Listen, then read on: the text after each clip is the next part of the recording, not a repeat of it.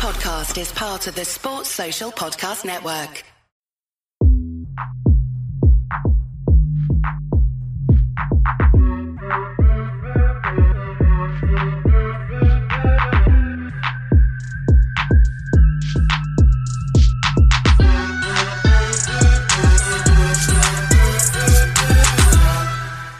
Hello, ladies and gentlemen, and welcome to another episode of Touchline Fracas. You're joined by me, your host, Dave Babs, and I'm joined by a couple merry men. Um, Stevie, how are you doing? Yeah, I'm good. I got the call up to the senior squad for once. and joined by Steve from Moga, we've got um Disu. Disu, how you doing? Yeah, not bad, bro. Not bad. Good to hear. Um, Tobes, fresher for W. How how you feeling? Yeah, I'm I'm I'm cool. I'm good. And Krish, how you doing, my bro? I'm good, man. I got nine reasons to be happy. Fair enough. Fair enough. I, I won't. I won't ask. I won't. I won't go into that. But what I will go into lot talk. is the early fixture this week. You know, Man United versus Liverpool, two one, Old Trafford. Krish, walk me through it. What happened? Ah, what are we bringing up old shit for? You know what I mean? no, man. Um, we we were absolutely diabolical. Um, I'm not going to take anything, anything away from United. I thought United were really good. Came out a lot of desire, energy. Thought Martinez was fantastic. First half, we were just absolutely shocking. Um, don't know what half the players were on, but thankfully it gave us a little bit of this reflection during the week. Came back, and hopefully it's back to business from now until the end of the season. Fair enough. And Disu, how do you feel about that game on Monday? Um, I was surprised, you know, because um, in our Touchline Fracas group chat, we got like a prediction league going on, and we just like predict the results. So I predicted United to lose four one. So that was a very surprising performance. I thought we were going to get slapped, but um, yeah. So I, I managed. I think I had the benefit of watching the game because I was actually uh, attending a friend's wedding, so I only caught like some of the second half, but I watched uh, the, the the game in its entirety the next day, and I was actually quite surprised at the level of intensity United played at. Is something that we are not very used to whatsoever. They really, really harried and bustled Liverpool. It was kind of similar to what Leeds did to Chelsea, where the Chelsea players couldn't really resist. Really, they were just getting pressed to death. And I think United could have, with more quality, United could have even like put themselves in a better situation in terms of creating chances in the final third and really make a dominant show. Um, I think obviously Liverpool had a lot of injuries missing, and you can see in the midfield area like Henderson and Milner, they're just not really. I think only like um, Harvey Elliott like turned up. I thought Firmino was okay in his little link stuff, but like Salah wasn't threatening. He was padlocked by Malacia. Uh, Diaz was padlocked by Dalot. So like Liverpool's two like main threats were kind of dealt, handled quite well. I still felt like, especially in the second half, Liverpool got quite a lot of ball in that dangerous enough area, but their quality wasn't there. So whereas maybe it was if it was like, even though I'm not his biggest fan, like maybe if it was like like Thiago. Actually, really, truly, who are you not missing? Fabinho didn't play, really? did he? Thiago, uh, if you want to count Curtis Jones, but I don't think he would have played anyway. Nah, because he's not better than Harvey Elliott. So um, no, true, yeah, true. wow, that seems kind of. I'm not even, I'm not even going to bother bother saying the one guy's name, uh, Nabcam. Oh, p- p- come- we're talking about serious professional footballers here. Um, yeah, so yeah, I thought it was a good performance by um, relatively like in terms of like the effort.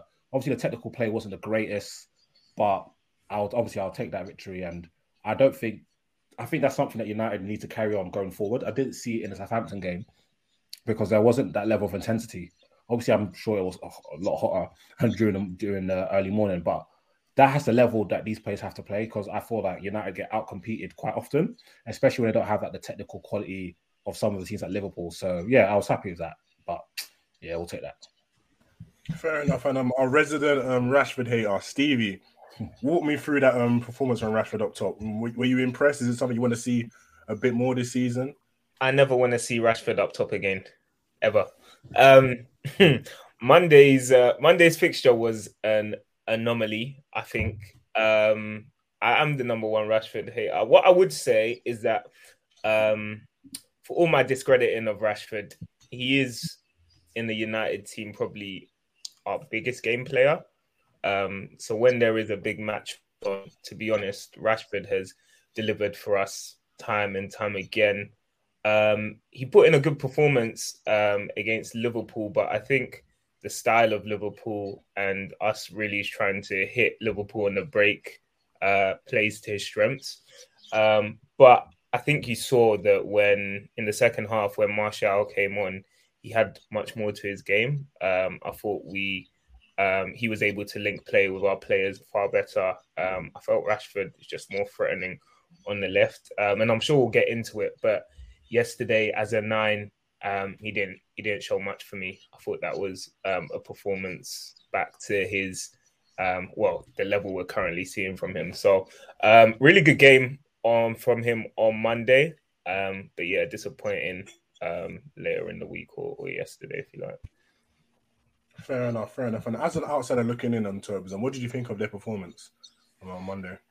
And where do you think that can leave you? On Monday or Sunday?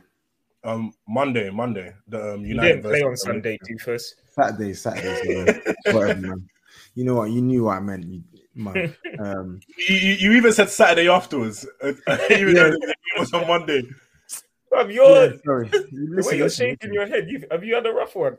Listen, listen. Now I'm just thinking about multiple things, but um, the performance that Man United put in against Liverpool on Monday, it was good. It was good. Uh, I do think Liverpool played into Man United's hands a little bit, and I do think that was very much an off-color Liverpool performance. There was no energy, there was no zip. The one thing that you think Liverpool would normally pride themselves on, with even some sort of defensive defensive stability, they didn't even have that. They didn't have any midfielders capable of linking um, play, receiving the ball off the centre backs, and finding some of the attackers. They didn't have any of that. And then up top as well, the most dangerous attacker got nullified. So Man United, um, I don't want to.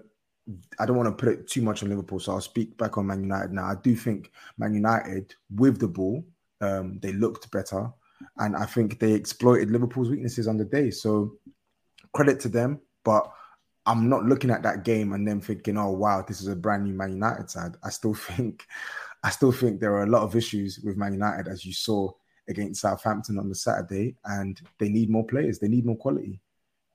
Mm. And speaking of players, um, I think it's just broken just this hour. Antony from Ajax, you know, 100 million all in. The marquee signing that it seems um, for United transfer window. Um, this year, what, what are your initial thoughts on that signing from Man United? if I speak, I'll be in big trouble, man. Speak, speak. no, I can't. But, um, I can't. I think. I think I've told Stevie what I think, but I can't say that on the pod. Um, but um, yeah, obviously, this is not. This is very surface level. But like when you watch comps, yeah, they usually play his best bits, right? So usually with most players, the comps you got add like you got to deduct like a thirty percent tax because that's their best bits. You ain't seen their worst bits, right? And with Antony, it just seems like just dead FIFA street. Like even when he's beating players, he's not really beating players. It's like, oh, he's done a skill to get by the guy, but has he maintained the ball? Like, I don't know. I don't know. It just it just feels it just feels a bit yucky to me. So I don't know. Like, I don't know. I'm I'm not thrilled with it, and I think the price is very extortionate. Even if he turns out to be a good player, we're paying, we're spending elite money on him. Do you get it? 100 million euros all in. That's a lot of money. Do you know what I'm saying? And we've seen people like Diaz, who's like a pretty good attacker, Kulusevski, for example, players like that be signed by our rivals. In Sterling cost, I know Sterling was like a release, not release, was last year the contract mm, Gabriel Jesus, but we've seen like quality attackers literally go for 40 to 60% of that price. So I don't know. I'm not the biggest fan, but I'm I'm willing to be wrong. I hope I'm wrong. I've been asking people to convince me why I'm wrong, so we're gonna have to find out. But yeah, it's not the signing I would have made. Fair enough. And um, Stevie, how how you think? How are you feeling about a potential um, Sancho and Antony wing pairing going forward this season? I don't want to see Sancho anywhere near the wing. To Facts. be honest, um, in Sancho, Rashford, and um, Elanga, we have some of the worst black wingers I've ever laid my eyes upon. They are, they are absolutely dreadful. Like, that is a wild sentence. it's, it's, accurate. They're in the mix and they're alongside um, what's his name, Jordan Ayew type levels. Um, they're just they're lacking anything. Sancho, uh, yesterday, scary, scary. Uh, his inability to take on a player is is absolutely crazy for a wide man. Rashford, the complete opposite. I mean, his inability to take on a player is there. He'll try it and fail consistently. And then Elanga is the least gifted of the lot and somehow slightly more threatening than the other two, um, which just shows the state of current affairs. So if it takes a hundred million euros, which is a quite ridiculous fee to get one of them to stop playing, boy, I'll take it at this point. Um, I'm with Disu in that I'm not convinced by him, and um, yeah, Eredivisie stats don't lie. Dirk Kuyt was banging like 40 odd goals in in that league, then I'd expect Antony to be getting damn well near close if he's going to break the Eredivisie transfer record. Um, but what he does have is pace, and he looks like he tries to take on his man. Um, and that's something that I think we're just really devoid on, um, devoid of at the moment. So he's a manager signing. Um, we've been guilty in the past of not signing players that the manager wants. So, boy, it's not my money in it. Let's see. Let's hope he does well for us. But I'm not convinced. But I like this too. I'm also desperately trying to watch comps to uh, to convince myself that this guy's going to be good for us. Uh, you know what is with Antony? Like, I've not watched many 90 minute performances with him, but whenever I've caught him, he's actually always looked good. Like when I when I've seen Ajax do good things, he's normally been quite impressive. But I just I'm flabbergasted at this this price. And when you look at his stats in the Bundesliga as well, I don't care how good he looks. There is no justification for this fee apart from the fact that Ajax didn't want to sell him, and they have every right to demand all the money in the world from Man United. Man United are the ones foolish enough to actually unsettle a player and pay that fee um, for the player when there are players out there that are probably as good, if not better, than Antony that you can get for that you can get for less less money. Like, So- we could go, we could go and get Neto for like half the price, but he hasn't played in the Eredivisie before, so I don't think won't you get who for half is. the price, to be honest. I Yeah, lie. I don't know about half the price. I don't think Uh, about I half don't the about- price. Mm. That's costing that's costing you a big P, a big big P. What Neto? They said Yeah. they were saying fifty mil. No, No chance. No way are they selling. No way are Wolves selling Neto for fifty million. Boy. No way. They they sold Morgan. If they sold Morgan Gibbs White for four, near, near forty five million, what yeah, makes you but think they're sell forty of that forty-five million is because he's got a British passport. You know, but uh, that's that's cool. But what I'm saying is, if Wait, wait, wait. Did you say 40 of the of the 45 Yeah, million? he's Brit- British. trying to- He's actually a good player, by the way. they're trying to apply British tax, but what I'm saying is fundamentally this is their selling policy with players, and I just Yeah. think Man United, it could be you could easily have used that money to to buy a better player, or you Mm. could have split that money to buy a player as good as Antony and strengthen another part of your team because the team needs bodies and 100%. quality bodies as well. I don't get if you would if you're going to spend all that money on Antony, why not push for like Raphinha way earlier in the window? At least he's Premier League proven. Bruh. Well, Right. it makes no sense. Ten Hag has Yeah. not watched any football Makes no outside of the visit. But but then again, on the on the Raphinha point, though, it, it was a bit obvious from even January that he was never going to go anywhere other than Barca, and Yeah, I don't know. It would have been quite why a was tall Tim Bowley order chasing him then? because it looks Mhm. as though Barca couldn't afford him. So it was. It would, it, I was going to say it would be a tall order for United without Champions League football to convince him over like a Chelsea or a Barcelona. To, But to Arsenal, just- Arsenal tried to, and I I think love that's how the you point. Chelsea in there as well. I think that's the I think that's the point, right? Uh, of course, of course, Raphinha, Raphinha only had eyes for Barca, but there was a period where it looked like the deal couldn't happen because Barca didn't have the funds, etc., etc. So I think Bro, Yeah, remember you can't forecast you can't was about to forecast go for someone Arsenal, pulling right? like nine different levers. yeah. so. Yeah, like I, I, I like Chris said, like there are options out there where they can probably get more bang for their their buck. On the on the Barca thing though, is it aren't any of these players asking their agents like, is this a sound business move for me? Like, is this club going to be able to pay my wages in two That's. Like, that's a very good question, you know, because if you're looking at Frankie Everyone is De just Jong and they're saying that you, the contract that you signed a, a while ago isn't even eligible, it's like, okay, why are we doing this? So the Koundé Yeah, thing, yeah, I think, is absolutely Yeah, but you remember It's heritage agents, tax. they're, they're getting their fifteen percent commission and that, so they're like they don't give a heck, five. Just slide the door. let me get. It's me heritage tax. True. well. Heritage tax. Mm, You gotta heavy remember heritage tax. They, they got they got I don't know if you guys- to cut his I don't know if you guys have watched the um. I don't know if you guys have watched the Figo documentary yet, but basically yet, the whole reason yet. that that move comes into like one of the reasons the whole move comes together is because like they, they basically offer the agent like a mad amount of commission on the deal. So it's like Mad. it's understandable at the end of the day. I might slap. I might slap that on tonight before House um House of the Dragon. Mm. Yeah, and, and speaking of money, um, a quite um quiet performance from a Mo Salah on Monday as well as um yesterday. Um, Chris, talk to me. What's going on? You know, he's got his big contract. Fuck Mo Salah. Before Chris talks about him, fuck Mo Salah.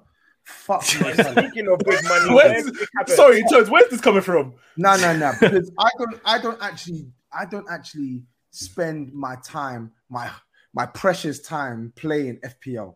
And I said this season, no, let me make let me make a conscious effort to play Hey. FPL, to keep up with the Joneses and to to compete with my friends. Right? I've captained this guy against Man United away, where you plundered in goals last season, and Bournemouth at home. Hey, he scored, How are didn't you he? telling me? How are you telling me that you only get one goal across those two games with no assists? He's What a a waste lot of of Your team scored eleven, no ten. What a waste, man! What a waste, man! Nah, bun Mo Salah, man. Honestly, No, yesterday was so I like how the You whole- look like you were about to walk off Salah set owners furious. he's he's finished I, me. I, I man. thought the veins were going to come out again. Then Jesus Nah. Christ! Um, veins, no veins. That's only happiness. That's only happiness.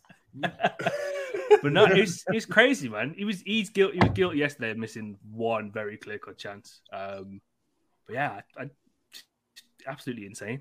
But I guess it's a good thing that obviously everyone else got on the score sheet too for a change. Um, yeah, man, I don't know. I keep seeing those people saying that this um, you know, this Aubameyang Özil phase is about to come in. And it's like can't really see. He's still having like a pretty good impact on the game. So um, yeah, it did annoy me as well, Tobes. Uh, I had him captained as my uh, my fantasy team, so only seeing the six points pop off was a bit of a it, it, it burned the chest, man. I completely agree. Bro.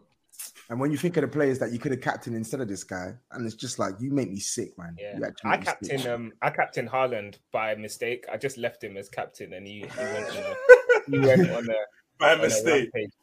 But um, yeah, just just on a segue, as you mentioned, big money. Have you lot seen Pogba's brother trying to extort him? mental. Boy, Madness. Mental, saw that bro. they, just they, they're calling it Pogba on Pogba violence. I, don't know, I don't know what is going on there. See what 13 million Fam. Yeah. assault rifles. 13 M's, yeah. Mental. But the, the mad thing is, apparently, like they've got footage of Pogba. this is so oh. funny. Oh, oh, oh. I heard they've got footage of, like casting a spell on Benzema. Yeah, apparently what the Pogba's got hell? a sorcerer casting a spell on Mbappe. Is that what? Is that what? Who said that? He's Yeah. What, yeah, what, what, Who what said that? people keep people said, "Oh, I heard this," and it's come from Mbappe underscore five eight five five five six. Oh, nah, Like, but think about that? it. This is that's that is like a really extravagant lie to make up. You can't just make that up out of thin air. Do you know, bro? You're talking about Twitter. That is true, Wait. though. That is true. And But people- if, if that is the case, fans, but I- you know, ITKs we're, we're tracking Isaac's car allegedly in, in, in London. Embarrassing.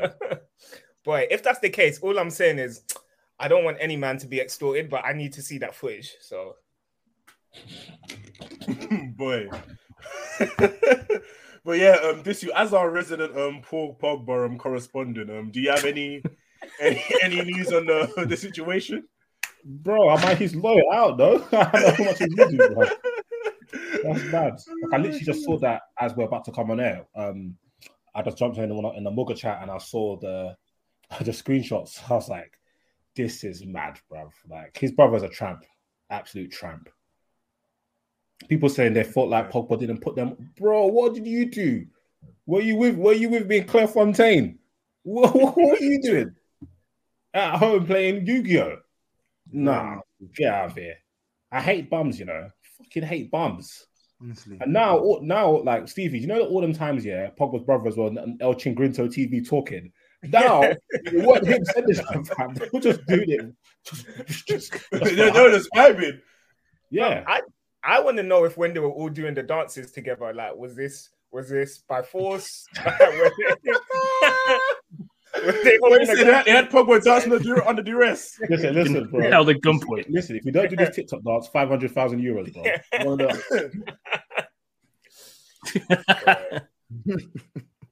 But yeah, it- it's a very worrying situation that's Man, going on there, man. and you know, we, we we do hope it's resolved in a peaceful ma- ma- manner. You know, so He's yeah, got No Uh, witchcraft. No witchcraft. Also, Yeah. gotta- Can you get arrested for money Can you get arrested for sorcery? He's in Lagos, bro. oh my god! Hey, Surely you've got to get your money back from the sorcerer because he has not stopped Mbappe at Oh all. my lord, Messi. We should. Oh, look at this! He pretending to watch PSG because they're his new team now. Oh, They're my new team, oh, I bro. have to put PSG. Mbappe just oh, missed an open Get goal. me tickets to PSG because I'm gonna go there every year from the new year. Oh. You're Such a punk. That's not your private man. oh god. Yeah, i- i- in the background there is the PSG versus Monaco game going on. Yeah, they're they're losing still. losing one 0 You know, Kevin Volland goal early on. I think Monaco have done pretty well. You know, Yeah, they have, but PSG approach. just missed a couple good chances. Mbappe's missed Yeah. two good chances, and Messi in the post of a Yeah. banger. I need to get it on. Where Yeah. does one watch such a match? Wow, PSG. Messi just hit the post. Oh god, yeah, Yeah, that's what I was talking about. yeah. I've just seen it. I've just seen it. Yeah, your stream is ancient, brother. Boy, we're, we're, we're trying. We're trying. We're trying. but yeah, uh, moving on to on, onto yesterday's games. You know, United early result one 0 against Southampton. You know, back to back wins for the boys. You know, are things turning around for Eric Ten Hag and um the tricky Reds? Year, what's what, what were your thoughts on the yesterday's game? You know, I saw it was um, the same um lineup as in the Liverpool game. So I'm just I just want to get your thoughts on um how you thought that worked out and do you think it was the right approach? Um, when McTominay's playing, it's never the right approach, to be honest. As well as when Bruno's playing, there's never really the right approach. But the back four's fine. The attack, I, as much as I don't, I, I'm not a fan of him. I'd rather play Ronaldo than Elanga because at least with Ronaldo, when we go direct, he can win the flick-ons and he's a threat to score. Whereas you just got like Elanga, who's just she's just gonna run and just be black. Like that's all he's gonna do, really. So um yeah, the performance was was tepid at best. Like literally after um, Bruno's goal, which was a very good goal, um, great, oh, great, um, great finish. Um, sorry, I just see PSG just doing stupidity. Great finish from Bruno from after nice bit of build up play. Dalot over accurate cross, which is which was which is a miracle Right. and it's Right, great goal. right. So I thought, okay, cool. Now we're gonna push on. Literally from that moment, Southampton were the better side to a point where United were like actually holding on. So yeah, like the only thing notable about that game is that there was a clean sheet. Um, what's his name? Martinez and Varane were brilliant again, and we brought on Casemiro, who, who had a couple stripper moments, but had a couple good moments. But yeah, that wasn't a good performance. That was like watching like a Ole or Ralf Rangnick side. Um, so yeah, we definitely that just match just showed me how much United need players so badly. Yeah, um, I did think it was quite an interesting game. I thought Southampton did well. I liked um, Bella Kotchap, you know, the um, Oh, at centre back, yeah, he had a good game. he, he had a really good game. Lavia as well from um, Yeah, he was quality as well. He's looking, he's, he's looking like a you know a, a really good pickup for um Southampton, man. Tidy. Yeah, let's let's yeah, it'll be very interesting to see how they do this season. You know, they've got um a Rebo Carboholic up top. You know, he's he's you know he's, he's doing well for them. Right. a, a, a Rebo Carboholic, you know, you know, he, he plays a bit like um a, a bit like Sharon in it. So I thought, you know, Um, add, add a little bit of, uh, of seasoning to that. So you know that they, they- they've made some some good signings. You know, Hasenhüttl was finally being back, so it'll be interesting to see how they do um going on this season. Um, Stevie, what were your thoughts on yesterday's game and um how you think that can push on United for this season? Yeah, Southampton. Um, shout at them. I thought they played. that's a shout out Southampton. They played Why? significantly better than us. They've also they changed their their squad quite a bit now. It seems to be in vogue that technical directors are just picking out big black players now and uh, signing them for their their teams. Because yeah, Bella Kotchap, Lavia, um, Aribo, they all put in um, strong performances. Um, United, I thought um, I thought this was going to be a a more accurate representation of where we were as compared to the Liverpool game because obviously that's a derby match. Um, the players had to be fired up for that one. Um, realistically, the mid-table sides um, seem to be where we tend to struggle, seem to struggle to find space and inability to break these sides down. And to be honest, that bit of magic from Fernandes, if you take that away, we didn't look like we were going to score. I know we had see one chance where it's absolute like it was bonkers how it didn't go in in the first half. But other than that, I don't really think we created too much in the game. Um, so to Disu's point, I think it's clear we need signings. Um, our inability to retain the ball is is really bad.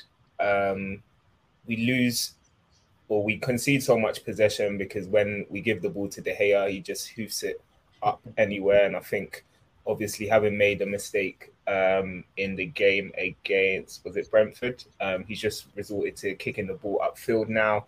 Um, Rashford isn't particularly secure um, in possession. Neither is McTominay, um, and Dalot is a bit off the pace as well. So um, we just need players who can retain the ball better under pressure. I think when teams try to press us, it's clear that we can't really cope. And hopefully, with training, um, that will improve and, and with better quality players. But yeah, I wasn't particularly impressed by um, the performance we, we put in. And like I said, going up up top, we offered next to nothing. Wingers Sancho, Elanga, very bad. Rashford, I don't want to be overly critical of him because he didn't get too much service, but he was pretty much non-existent in that game as well. So I didn't know where to get um, where the goals were going to come from, and then obviously Bruno as well is an absolute criminal with the ball. So yeah, man, I think that game shows where we are as a footballing side, um, and it's not too impressive at this point, really. But I think that's our first three points away from home since February. So Wow. that's a positive. February. Yeah, I believe it's February. So that's a positive. We'll take it. Boy, we need to start Casemiro immediately. Um, and and Antony, he doesn't even need any training matches, just filled him immediately if he gets it after, um, off the pitch. So yeah. Yeah. So you, it. you have spoken about um, the need for more signings. Um, obviously, um, Antony aside, I've seen you guys have been linked to um, Martin Dubravka in goal, which is an odd one to me because Newcastle replaced him, you know, due to his weaknesses on the ball as well as shot stopping. So it, it- seems almost weird to replace, uh, well, a, a traditionally good shot stopper with someone even worse, you know, in, in, in that regard. So I'm not exactly sure what's going on there with, with United, and I don't actually know what your current transfer policy is. Um, I, as I don't think anyone does. yeah, I, don't, I, I can say I don't think anybody does. And as, as an outside looking at, I do think you guys are in desperate need of a midfielders and probably a right back as well. And he probably would do well with a striker, um, if if anything. But I'm not exactly sure. You know, obviously I don't really follow United transfer news, so I'm not exactly sure if you guys have been linked to anybody. But um, Um, We're linked with um, Osimhen, and that's mainly because um, George Mendes is going on Europe, going around Europe slutting for whoring himself out for Ronaldo, and apparently his proposal to um, Napoli is that yeah, United, Osimhen to United, you get Ronaldo, and then Ronaldo will also will, um, United will also pay some of his salary, and then apparently like Napoli would want like a hundred million euros plus. Blood. So it's like what we're gonna give them, man, a hundred million euros plus a gonna give you per Ronaldo. and I'm pay his you. salary. Hey, I just you, you know what? Yeah, you know what? Disu, if if any other club was, was, was to say, I think this is rubbish, but since it's United, I could almost hear it. I could almost hear it happening. Bro, I'm telling Bruh. you, yeah. That South Saudi Arabia deal, I wish we just we should just take we should make sure I made them take that, bro. They would have given us We should 30 have forced million them into- euros. bro. We should have got Pogba's team to extort him. Get him, get him gone. The way Mendes, yeah, is slutting out Ronaldo. You are actually if- Insane. you are actually at hand. I swear to God. If he was on, he might as well be on Tinder. That's the way he's slutting him out at the moment. He's offering him up everywhere and anywhere, and nobody's biting. I can't Nobody believe that Napoli one as well because I'm like, are you that desperate to play Champions League football that you want to play in in Napoli? Like, don't get it twisted. Napoli are a good side, but come on. I thought he was Mm. like, oh, he wants more. Like, I- I'm sorry, like Napoli don't have He the does resources. want more, but what else could he get, bro? Nobody's Yeah, he wants more, but more doesn't want him. But that's, that's, that's my looking point. So I'm like, I'm like, what does he really? Champions League aside, what does he really gain from playing for Napoli? He's He's he's not he's part of the about the long United game. embarrassment. He's about the long game. He just wants to outshine Messi in the Champions League. It's So he's not going to thinking if I happen. can if I can get some more goals and just stat pad it up, then my record is safe. It's bizarre, but It's like flirting versus harassment at this point with Ronaldo and the transfer. Ridiculous. Who's flirting and who's harassing? Boy, that's a very good question. Boy, it's just harassment at this point. Then Yeah, but obviously, um, Saturday they were. On, I thought, oh yeah, I was, I was gonna say even um, unfortunately for me, you know, my, my mood was a bit was a bit was a bit dampened, you know, because none of my ups, none of my ups like, gave me any blood, you know. Liverpool, you guys went on one. What, what was it? Was it nine or ten nil in the end? I think Chris is. it's nine nil in the end, man. Boy, so could you walk, walk me through that? um, you know, tr- try not to mention Mo Salah because I'm, I'm still a bit hurt by the fact that he's let my FPL down. We're gonna hear from him next week at this point. Yeah, point. exactly. Chris is, Chris is, Chris is on dial up. Chris is on dial up in 2022. Oh, my back. Hey man, this. Oh, I'm you hear? you, this I, I can hear his modem in the background. yeah, my internet is bugging, man. Do you want me to talk for Liverpool? Because Chris, Chris ain't gonna be. Yeah, go go go for it. Tim. No, what was the question?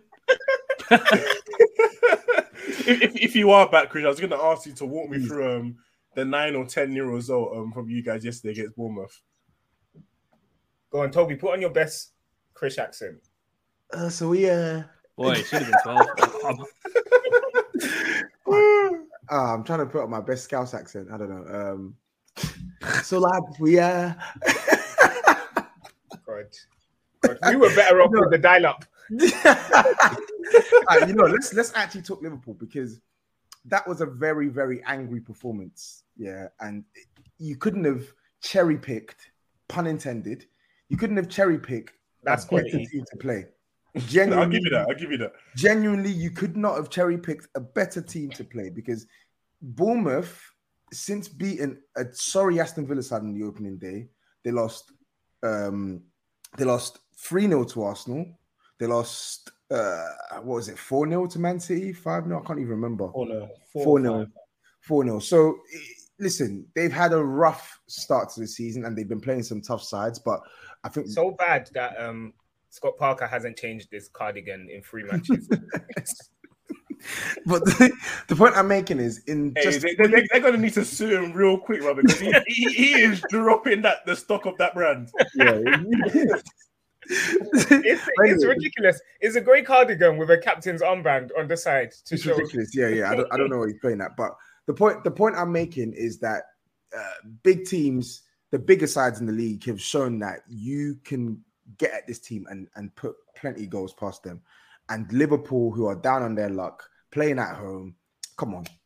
It, lambs to the slaughter, man. Lambs to the slaughter. Scott Parker literally said before the season started that he didn't even think his team was prepared to take on this season. He felt that they were they were short on quality.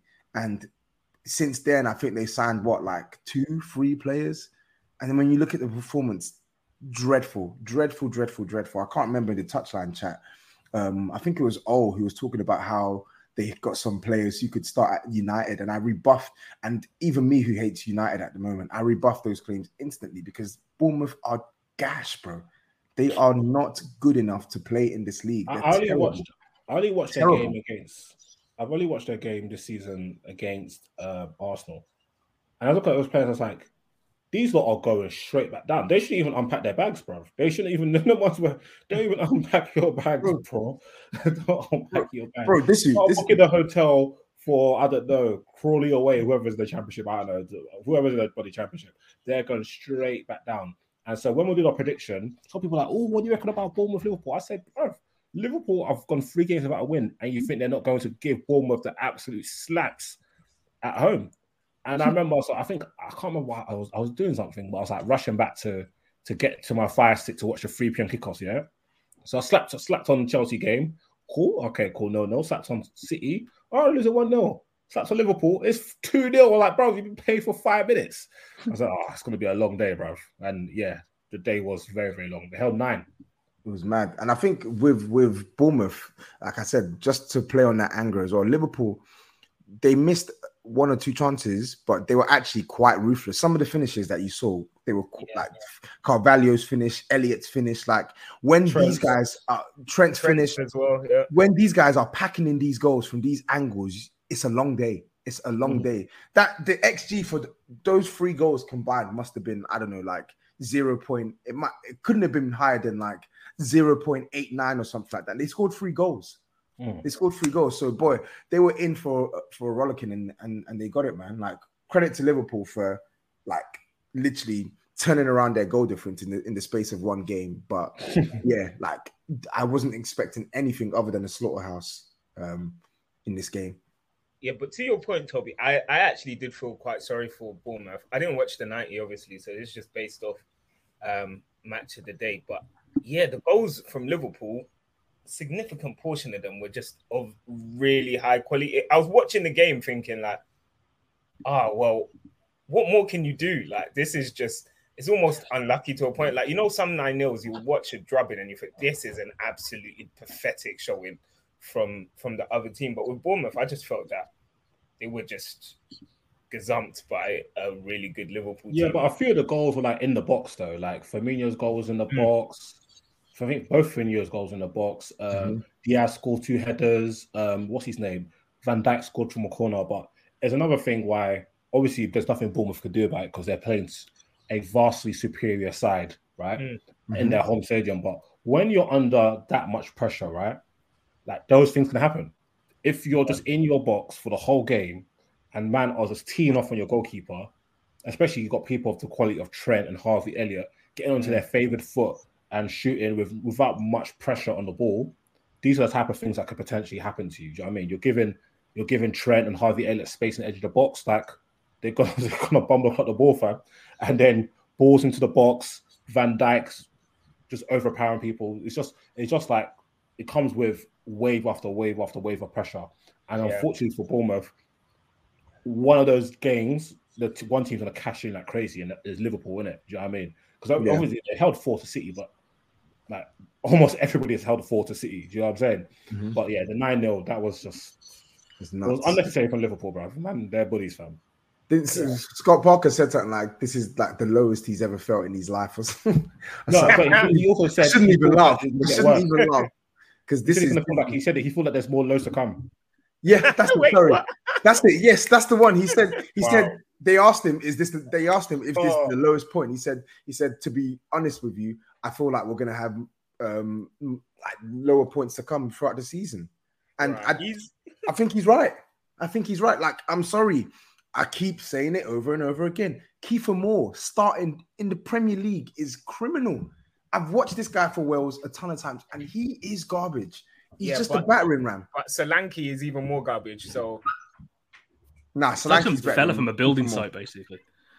Solanke is better than Kiefer Moore. Steven, stop it bro. They're all yeah. pants. I can't even name five players from that Bournemouth side.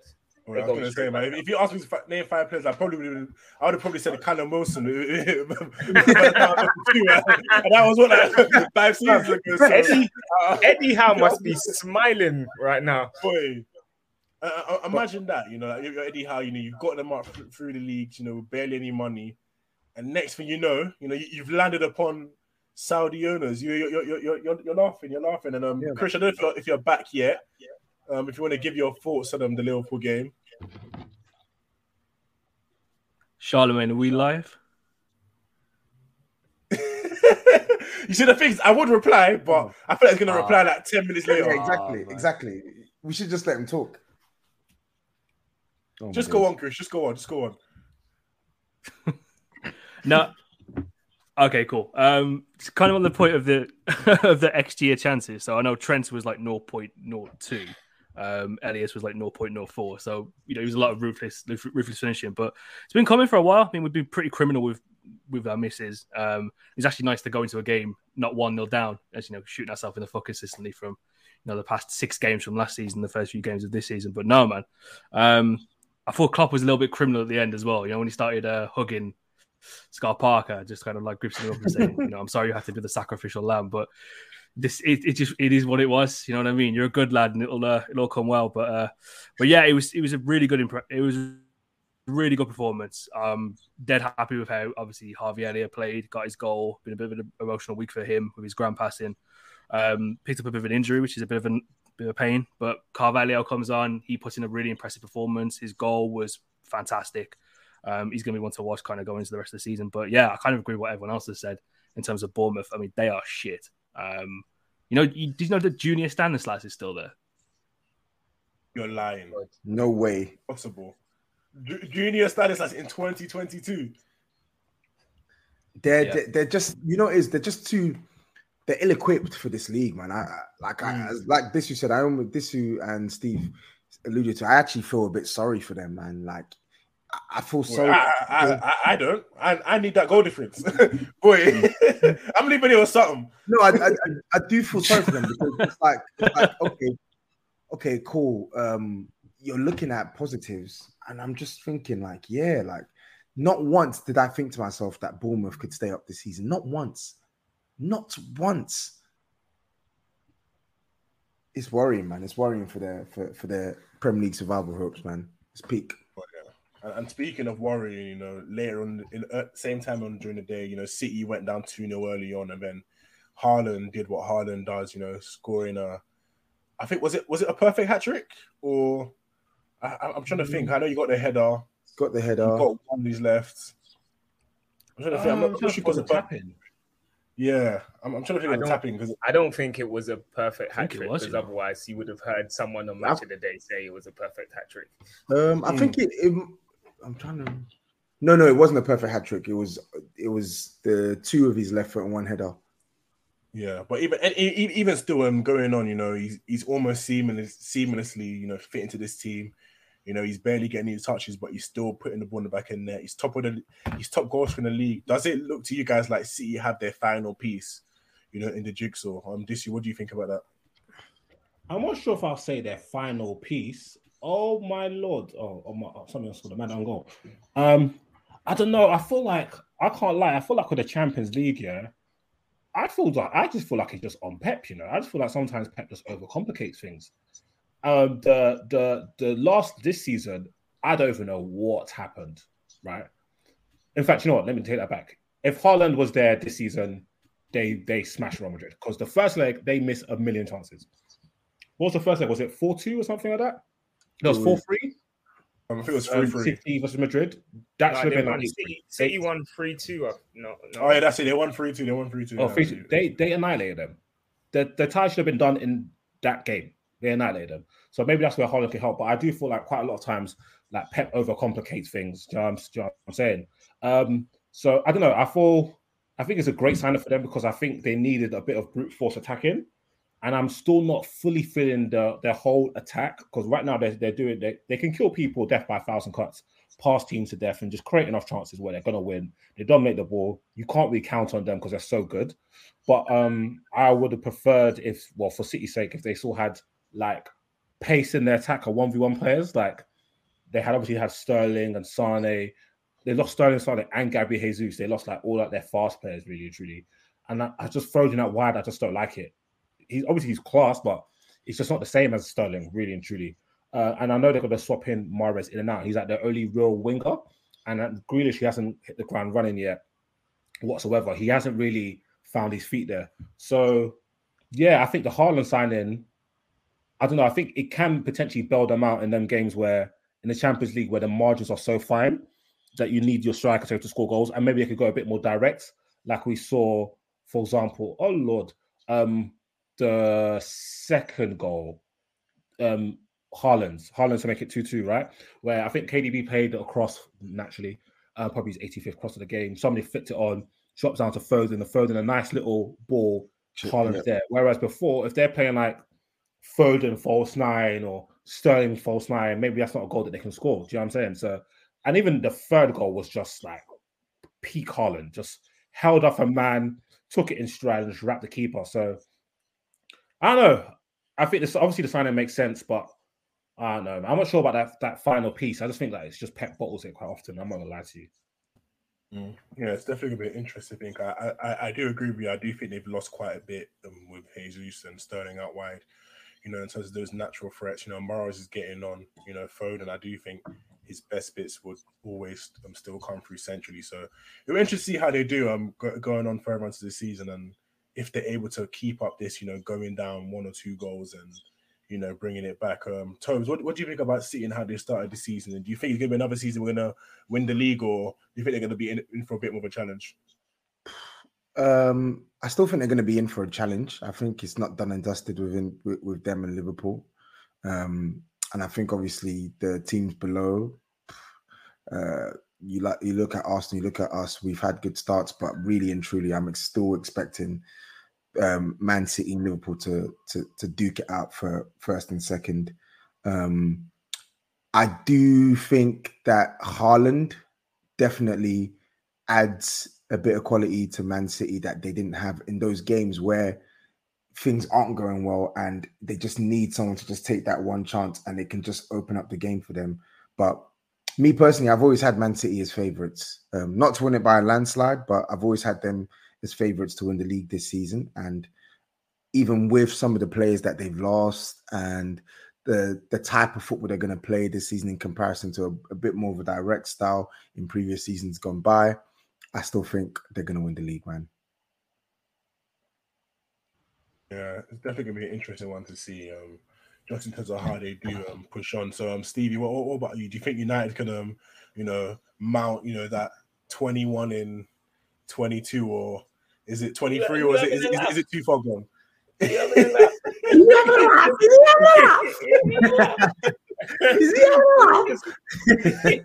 He's literally just asked that for banter purposes.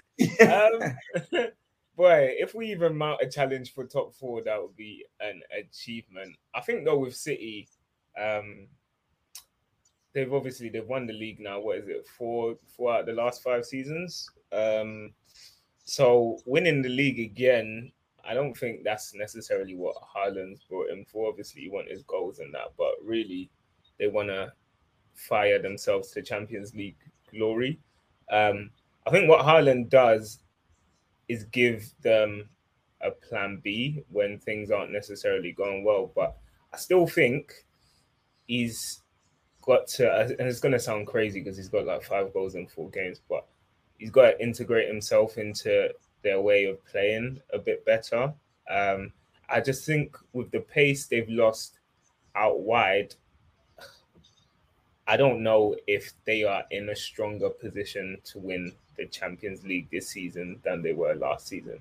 For me personally, um, I know that probably sounds a bit crazy signing one of the best strikers on the planet, but yeah, I feel like this um, this system of using either Foden, Foden and Grealish, or Foden, Foden and Mahrez, or Bernardo Silva out wide, I just think it's um, it's much lesser than when they had Sane and Sterling as their threats. So it's going to be interesting to see over the course of the season how how they do. Um, but yeah, he gives them know, I still, I, I, I, think he will make the difference in those type of games, man. Because even, even last season, take Sterling wasn't really starting in the big mm. Champions games, and neither was Grealish. They were played with Foden and Mahrez, I think both legs against the no the first leg, especially when he won three two. And like this, you said, I think they just need someone who has that ruthlessness through the middle. Yeah. If he gets even two of the gazillion chances they had in that tie, mm. Real Madrid aren't winning the Champions League. That's a fact. Yeah. Yeah. No, you're right. We'll see though. Tough comp to win, man. We'll, we'll, definitely see. We'll definitely see. Um, and, you know, talking of the Champions League, you know, obviously we did see the draw um early on this week. Some know, of us did. Yeah, some of us did. Some of us did. You know, I, I apologize. I'm not. I'm not sure when um, you, you you you might get your thing yet, but you know, we'll, we'll, we'll, we'll, leave, we'll leave it. We'll leave that for Mugo. Okay, we'll, we we get it slightly later. Come like Chris's um, internet, Chris's internet connection. I know me. I know me. Babs, Chris, and God did. But not Stevie and Disney. Boy, right, that that's the deadest Champions League draw in years, anyway, man. well, you ain't in it. Like, you, you know what's funny, Tom? You know, I- the only people I've been hearing this from is have been my United fans. Exactly. This It's is only the the United deadest fans that draw. keep saying it's You know dead. the United fans. Hey, listen, man, they, they hate from outside the club. They can't even get in. They can't even get in. But um, Tobes, you know, walk me through your, your draw. You know, three lovely away day destinations. Me personally, I'm, I'm quite jealous. So um, talk me through your expectations of um, the Champions League. You know, because a lot has been made of um, Conte's record. So ju- just what are you expecting um this campaign? I think we need to top that group, man. We need to top that group. Um, I think anything less than topping that group is is is concerning to me, but not like the end of the world. Um, I know I'm being hypocritical because I literally put out a video saying the other day it's a failure if we don't top the group. But yeah, it is a failure if we don't top that group. And I don't say that to say that those teams are like bottom feeders or they're the worst teams ever because uh, Marseille are definitely better than a Viktoria Plzeň or um, Frankfurt literally just won the Europa League, beating the likes of Barcelona, knocking out West Ham, uh, and, and and so on and so forth. But when I look at our squad, man for man, and I look at our personnel, and I look at our manager, why can't we go and top that group? Why can't we top that group? Like the expectation for us is to actually go into this Champions League and perform to the best of our capabilities. And I think if we do that, we can get we can get top spot. I think what how many points you need to finish top these days? Like what maybe 12, 13 points, I think. Yeah, 12, Like- points, yeah. We're asking for we're asking for three home wins, one draw, one win away from from home. Like, come on, come on. We go, we surely we can do that. Surely. And on Conte's on Conte's Champions League record, listen, he gets panned for a reason because he's just not done well. Like, I'm not gonna excuse how bad he's been in Europe, but it's time for him to rectify that this season. Um, we've targeted a squad revamp as opposed to oh just one or two players. We've tried to go out and improve the squad for this specific reason. You, we're going to be playing lots of football, and we need players to come in where the drop in quality isn't like drastic. So there's no excuses, man. Of course, we need more players, and we absolutely need to buy more players. But as far as Champions League is concerned, don't talk to me about second spot. I need, I need first. I need first. Fair enough, fair enough. And um, Chris, um, what about you guys? How, how are you feeling with your Champions League um, draw? Um, I'm quite comfortable with it. There's some really good away days there. Um, you know, Amsterdam in October could be a good, uh, good kind of midweek out. Napoli, I think that's going to be the hardest challenge by far. They play really good football. Um, kind of alluded to Osimhen earlier on. Uh, the, their new way of playing is is, is pretty good. Um, I think that that that Rangers fixtures, that away days, is going to be just really weird. They'll be 100 percent up for it. But there's there's honestly there's no reason why we shouldn't be topping that group.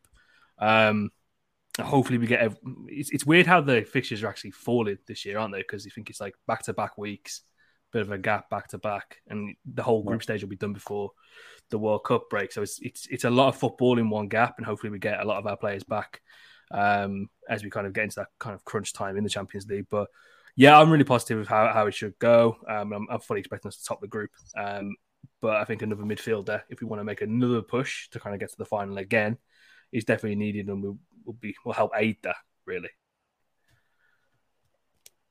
Mm, yeah, I do think that's fair. And um, yeah, coming on to our um draw, yeah, I think I think we should definitely be topping that group. You know, AC Milan, you know, the reigning um champion, the reigning um Serie A um winners. You know, it'll, it'll be a good game. You know, it'll be Thiago Silva's homecoming. You know, that should be a good um, potential away day. And yeah, I don't know. I I, do think that we should. There, just, there definitely shouldn't be any um excuses in terms of um topping a group with um them and Salzburg. So I will be quite confident in um hopefully topping that group. But um, obviously, you know, going on to our game as well in terms of the 3 p.m. kickoffs, you know, we did manage to get a 2-1 win. It was um, a well fought win um, earlier in the day. Um, funny enough, me I, I was I, I made my way to the game and um, I was literally running to the train. And um, as as I've gotten on, I, I've seen I've seen this bold head, you know, just uh, across the carriage. I'm like, there's there's no way this could be who I who, who I think is. And as I'm going across the carriage, who or who did I bump into? None of it then dance off. You know, that, that, that was quite a, a hilarious way to um, start the day in terms of the game. So yeah, me and Dan, you know, going to the game, you know, um, was, it was it was quite it was quite weird because it was um, normally Dan is the optimistic one, whereas I'm the pessimist. one. So I Did was they quite off the train? Confident. Boy, that's a low blow. that's a low blow. that's a low blow, Joe. I, What? I, I Big up Ty as well because I'm recycling his joke, but I wanted to drop it on the main pod as well. Strength, strength in numbers, in it, Toby. but yeah, so um, with me personally, I was confident going to the game just because of the fact that Madison was out injured, and Fofana, who we'll talk about later on, you know, he, he's um, been ousted from the Leicester squad. You know, with his impending um, transfer to um, Todd Boehly's um, bouncing blues. So, you know, I was, I was did quite confident. call- Why did you just call would- Chelsea Todd Boehly's bouncing blues? What is bouncing What, about what Chelsea, made you man? go with that verse? Hey, listen, man. You know, we. We, we, we got we got money again, you know. We're, we're spending Yeah, you got your know. money, but you're not bouncing. It sounded listen, like man, that listen, needed listen. a pause. It's you Sam, please. What was that? What was that flipping place in? Was it Quasar and the, the bit downstairs? What was the bit downstairs called? I can't remember. Ah, no, what you're talking- I don't remember the But I, I, man's trying to make out like it's a, like it's a play play. party. but, but yeah, so I, I was a, I was a bit more confident, you know, going into the game. You know, Stamford Bridge, I was hoping for a win. So going into it, we started with a, a the same lineup as we did in the Leeds game, um, just minus Koulibaly, who got um, sent off with Chalobah coming in. And um, yeah, it was it was it was a good it was a good start. You know, we started with a four at the back. Um, funny enough, um, Gallagher did start quite positively until you know, I think at the 70th minute he get he gave away a cheap um, free kick, and from then on he just really overcomplicated his game, and he just forgot his principles and literally right from a corner um, from Cucurella, he's lost his head.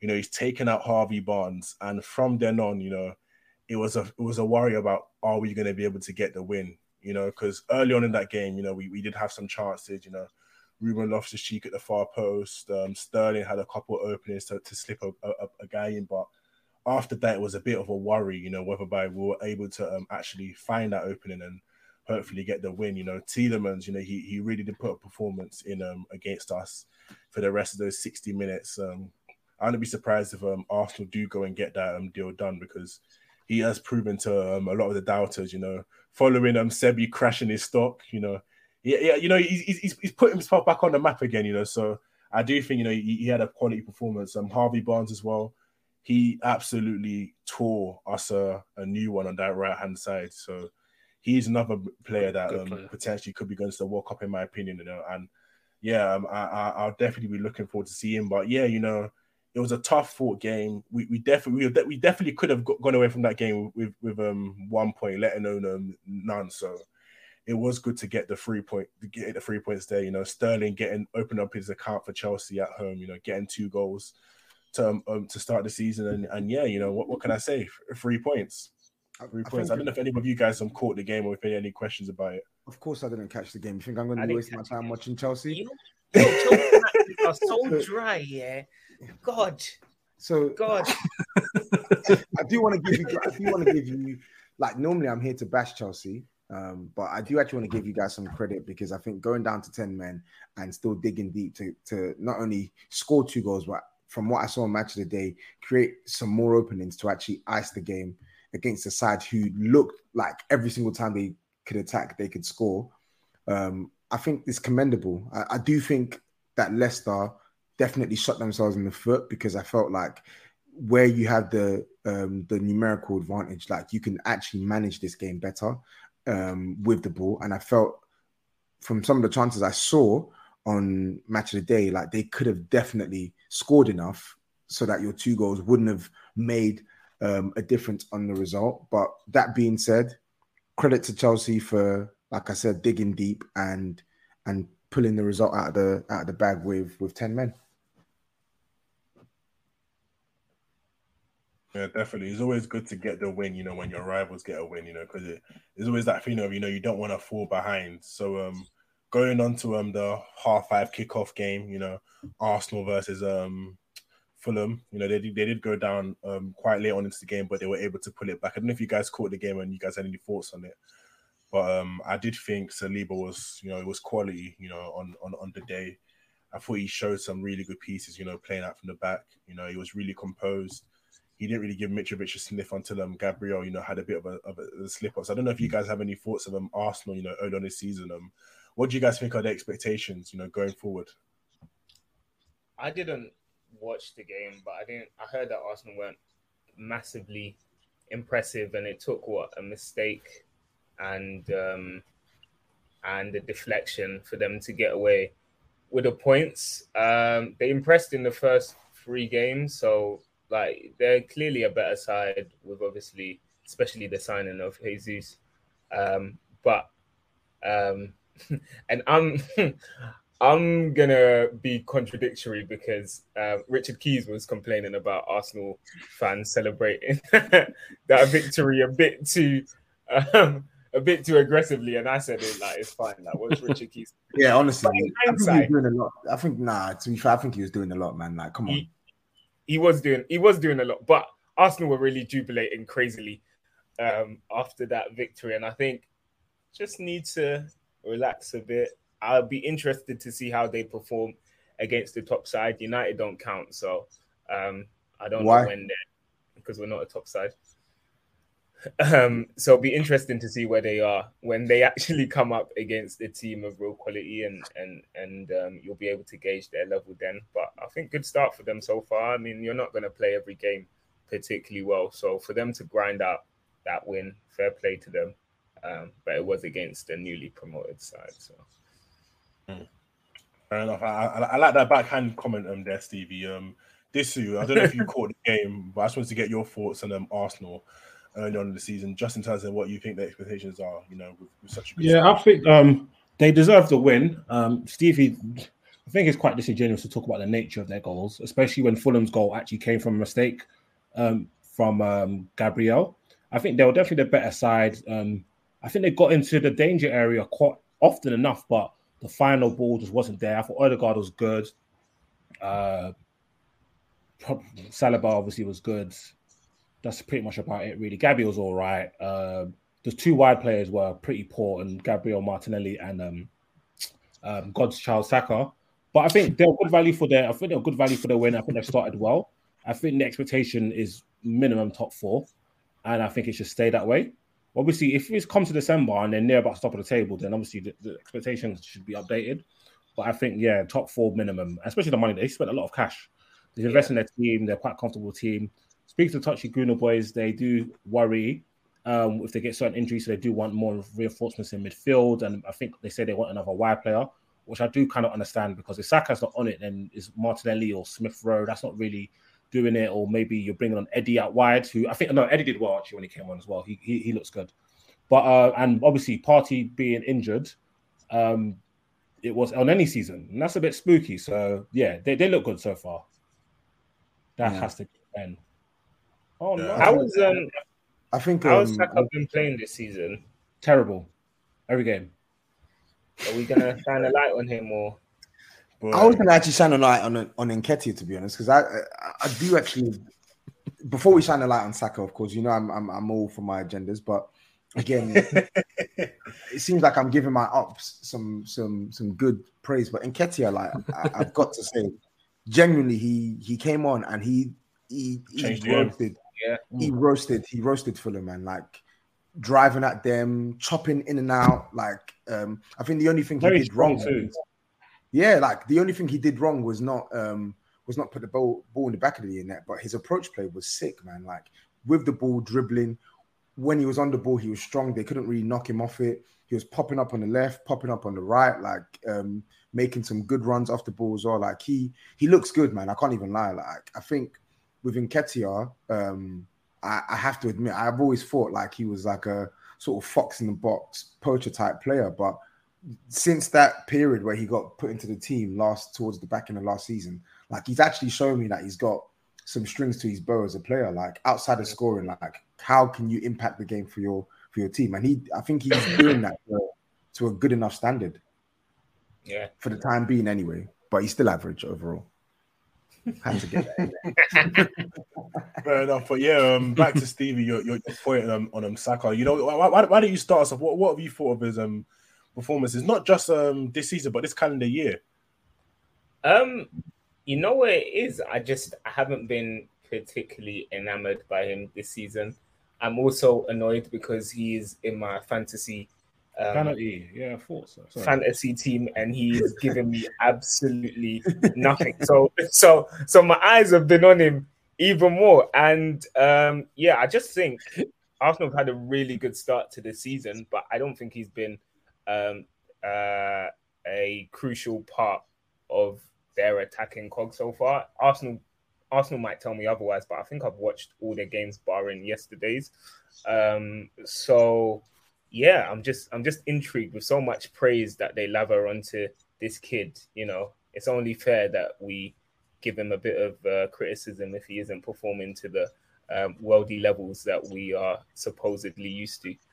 Um, so yeah, just you know, one to watch closely this season. I would Mm. say. If, if, know. if we're being honest, yeah, um, I think like especially because how old is Saka? Saka's not that old, is he? Yeah, he's still still only what? Yeah, like, I think, like, expect, um, so I think it's hard to expect like consistent level of performance from any professional, especially some of these younger Saka. He's going to be inconsistent sheer by the Mm. sheer nature of him being a young player. Well, you, you shouldn't judge him like somebody just come into the first team because he's probably played over 100 games for Arsenal right now. You should judge him as an established player, but there should also be a level of benevolence because he's still a young player. However, it's just the inconsistencies because people wouldn't do that if it wasn't their team's young star player. Do you know what I mean? So, um, and I also think that we as fans we have to look at the fallacy of consistency because how how often do you have to play well for it to be consistent? Do you know what I mean? But actually, having said that, Saka could hold that man. Them touchy goodness are annoying. So Yeah, agenda, agenda must run. enough, Let's let's enough, not but be yeah, balanced. Let's not. I, I, I do think you, you you started from a good point there in terms of the age and um just also how much he's actually played. You know, um in terms of his Arsenal career, I think he's he, he literally played every single minute of um where he started every single game in last season for Arsenal. So getting um somebody else there for depth, you know, to alleviate him having bad form would definitely be um important. But I don't think it necessarily um you know alleviates the the need to question his um, performance, you know, th- this season. But I, don't- I don't have any doubt that he will turn it around. But it will definitely know- be follow on. You know what it is though? I think thi- this is spot on in the fact that like he's genuinely 20 years old. He will have games Yeah. where he's not playing poorly. And if memory serves me well, he didn't have a good start to the season last year, and Mm. then he and then he just hit his hit his stride and just started blamming teams. So we all know he's like a top top player at, at, at his age. We know he's one of the best young players in the league and in the world. But what I don't get is why some Arsenal fans just can't be objective with his performances. Like it's Mm. not the end of the world. It does not change the opinion on Saka as a player. But if he's not played well in a game, he's just not played well in a game. Yeah, fact. That's all. Rah, Mbappe didn't take the penalty. He must have heard about the sorcerer boy.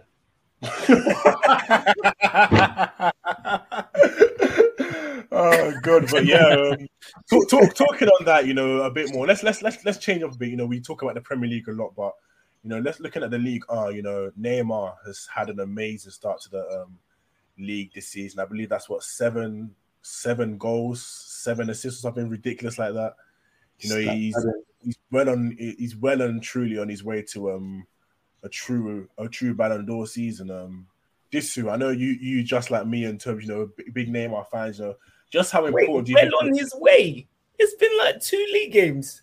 Hey, brother, look, look, man, look, look. Nah, look. he looks We- we- we- hungry. we- we yeah, have yeah, to- I can't lie, yeah, start the Babs, Babs, man. Hey, come off the mic, man. You're bad for business right now, man. You.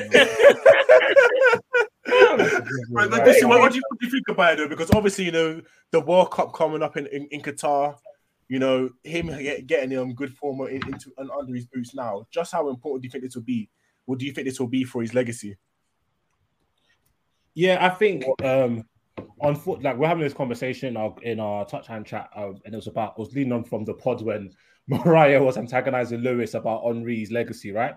And we'll talk about the legacy thing in our group chat. And I said I just find the whole legacy discussions just plain idiotic.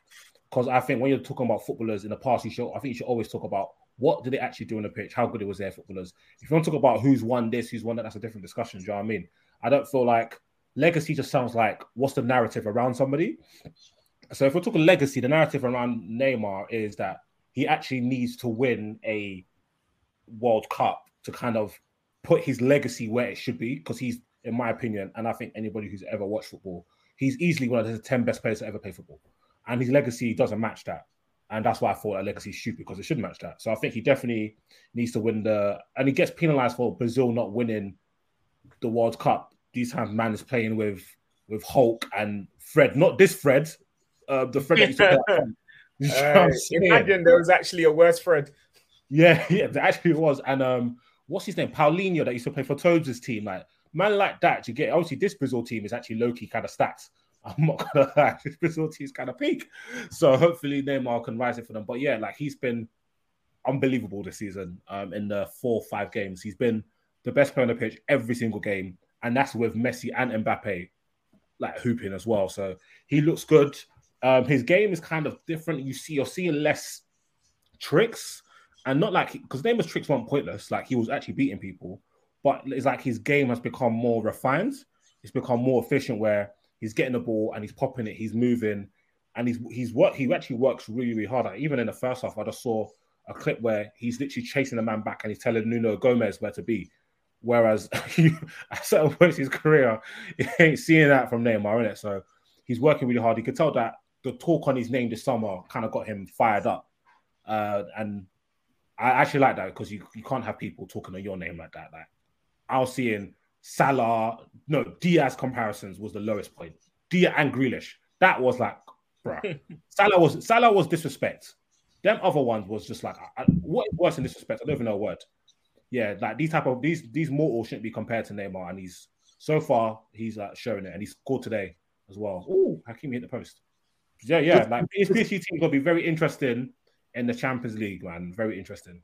Yeah. We need to see. We like this is. We need to see them up against tougher opposition. Let's see how they. If they played a good Prem team today, like if they play like a Spurs, if they play Spurs today, they they will be 4 0 down. Because the counter attack opportunities here that Monaco Yeah, it's had, if that's Kulicheski, Kane, I'm not gonna say the other brother because the other brother You butchering Kulusevski's name. Wait, wait, wait, wait, wait, wait, wait, wait. Don't ever say that again in your life about the other brother's cheeks. The yeah? other's cheeks, bro. Purple patch. Purple patch. Don't ever say his cheeks, bro. Purple patch, man. Purple patch. Hey, could Kulicheski say um Ayotomi Disu? No, he can't, so I don't give a heck. you know, like that. yeah. Um, talking a bit more on um, PSG terms, um, I don't know how much you've, you've caught up in this season, but what do you think of um, Galtier's um, use of um, the three four three um, this season uh, in comparison to um, Poch's approach last season?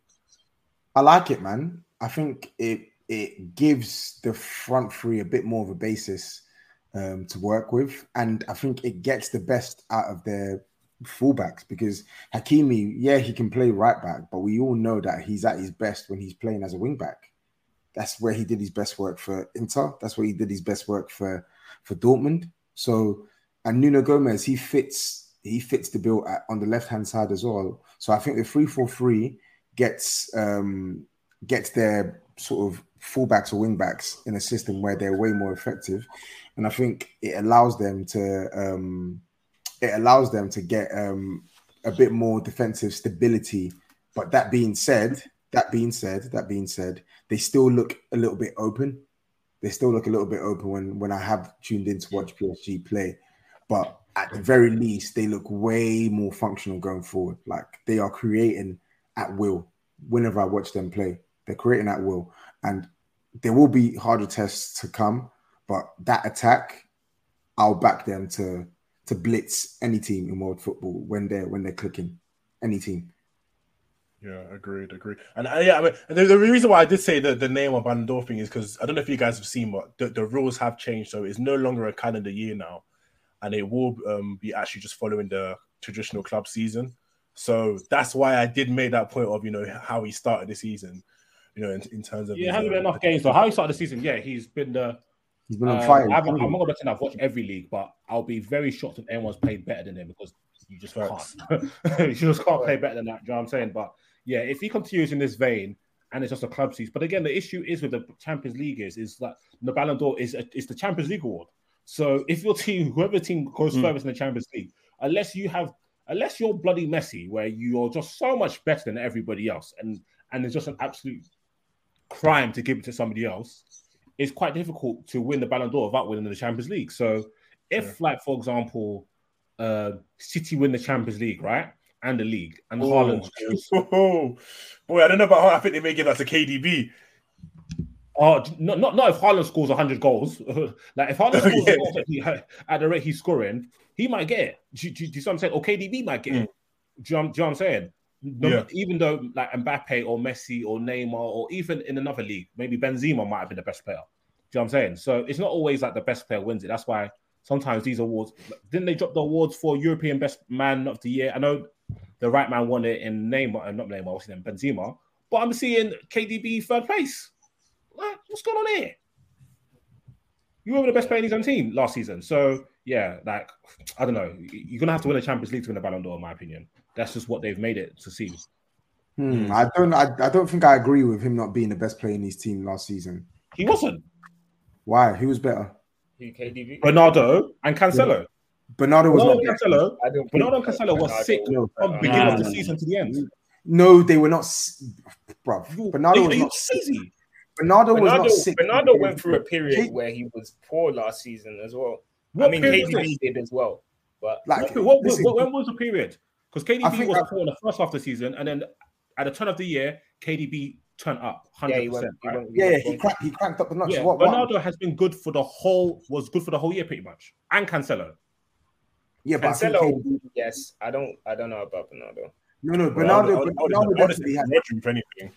Bernardo, exactly. Bernardo definitely was excellent for Man City, but I think Rodri, like Brad said, was better. And I think KDB's No, he wasn't. What's going on here? Why? What do you mean? What's going on here? And I think, I think, I I think, what you what Bernardo I think last year. KD, I think, I think, uh, I think, uh, and I think the one thing you need to know is a Bernardo good performance versus a KDB good performance are not the same things.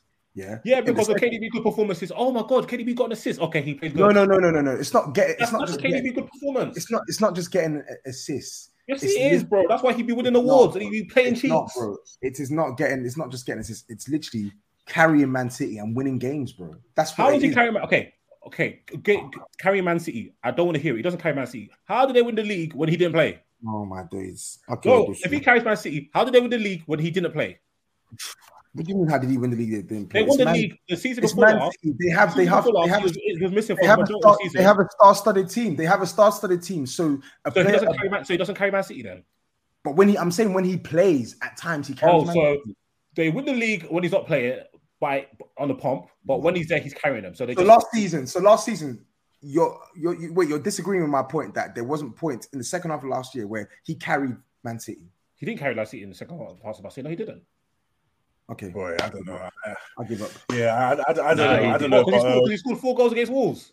My friend, get out of here, man. You're, you're crazy. boy, I don't know. I feel like I feel like I've been harsh here. This. I feel like you're Crazy. being Why harsh. are been this. harsh. He Even- does, even- he does not even- even Why are we saying even- this? No, no, He's because not carrying- even what does he carry even about Man City? Liverpool, they played they, they played the second best. They played the second best team in the league at the Etihad, and he made a mockery of Liverpool's midfield. He did dribbling with the ball, passing with the ball. He was excellent. Did excellent. you see the game He at, at, at, Did you see the game at um? What's, yeah, what's at that- Anfield when Bernardo's Did you, see, did you see what Bernardo was in that game? Yeah, yeah, I, I, I Bro, acknowledge that. bro. I acknowledge that Bernardo calm, had. I, I acknowledge that Nah, Bernardo. Bernardo Nah, was the this one. KDB guy for the best PR team in the world, fam. It's not. B, It's not PR. It's facts. It's the best not PR, PR. bro. Man, he does not not carry. Man City. That's PR. cap. It's not PR. That's It's cap. not PR. I said at, in certain games he did carry Man City. Okay, change it to certain game because you said he carried Man City. Don't do that, bro. Not when I'm no, here. no, no, no, no, no, Not no. when I man's said around us. I I can't run when said- I'm here. To be fair, to be fair, my Terms point- did say the second half of the season. Exactly. I said second half, of the season, and I, and I said a KDB performance versus a Bernardo uh, good performances. They're two different things. Because when Mm. KDB, when KDB is playing at top, top, top level, he's carrying Man City. He is. No, he's not Yeah. carrying Man City. Man City are pamming everybody because all their Oh players are better than everybody days. else's players. Oh, you know, let's. I give up. I give up. you, I you know what? Yeah, you know don't what? give up. We'll, we'll I give up. put a poll out tomorrow. You know, we'll see what, what what the listeners think about it. But give up. Man yeah, that, that's carrying Man City, bro. that's- Get out of here. Okay. No, no, no, The reason why uh, KDB could do his thing because people like Bernardo make sure City dominate possession. Get out of here, man. Yeah, KDB and 59% KDB, and pass KDB, and. KDB, and KDB getting the ball. pass accuracy. Get out of here, man. What fifty-nine But percent KDB, is? but KDB, but KDB getting the ball from his own half and dribbling past four, five players and putting the ball in the Four, six- five players. Who- who Yes, yes, four, five players. KDB is an amazing athlete, bro. What are you talking about? He runs He the dribbled. ball. Show me one clip. He dribbled past four, five players. I'll give you a bill. Yeah. Okay. Cool. Bet. boy, I I, I want to see this. I want to see this. But yeah, um, mo- mo- Four moving on players. further. So I've seen a lot of discussion about Spurs, you know, about um them Yeah, being a bad team. tons, tons, man. So I just want to get your thoughts on this, Toes, because I I think it's a really interesting discussion whereby I feel like whereby a lot of fans um traditionally think dominance can only be done via possession, where whereas when you look at uh, Conte, you know, traditionally a lot of his dominance would be, you know, via, via positional play, you know, in terms of just not um conceding um, um dramatic positions whereby you're going to potentially concede goals and being able to spring counter attack. So what, what do you think about a lot of um rival fans saying Tottenham aren't a good team, you know, because they don't do the traditional means of carrying play and you know um, just holding a possession. They're haters, man. They're haters. Um, but I get it. I get it.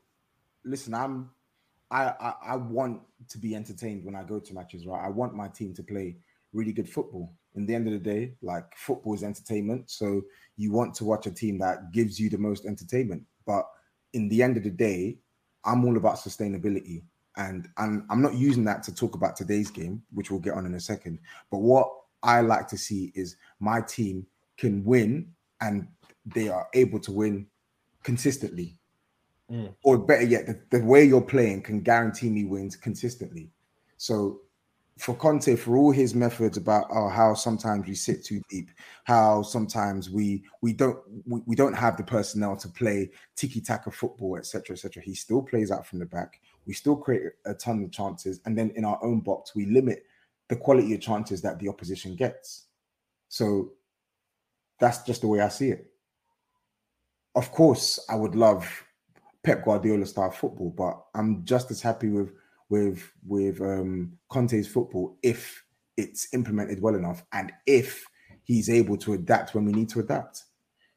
Mm. Yeah, I definitely think it's an interesting um thing to watch on further on. I don't know what what your thoughts are on this one, um, the way Spurs play. You know, that in, in- just in terms of the argument about possessional dominance versus positional. Um, do, do you think Spurs are a good team, and what more do you think they need to show to be you know taken seriously as a as a top team in the league? I think what they need to show is consistent winning, and that should take you should take them seriously for that.